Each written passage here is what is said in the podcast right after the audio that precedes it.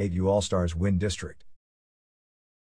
The Screven County Recreation Department hosted the GRPA 1st District 8U Boys Tournament February 13th to 15th.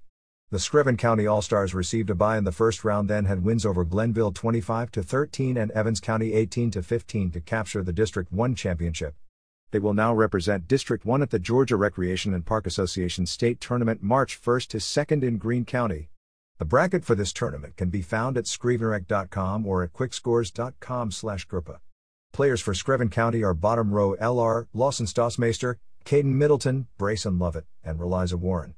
Standing LR, Tommy Taylor, Justin Robinson, Timothy Jones, Roderick Grace Jr., Caden Jones, and Avery Whitehead. Coaches are Lloyd Taylor, Charles Parker, Terrell Warren, and Joe Davis.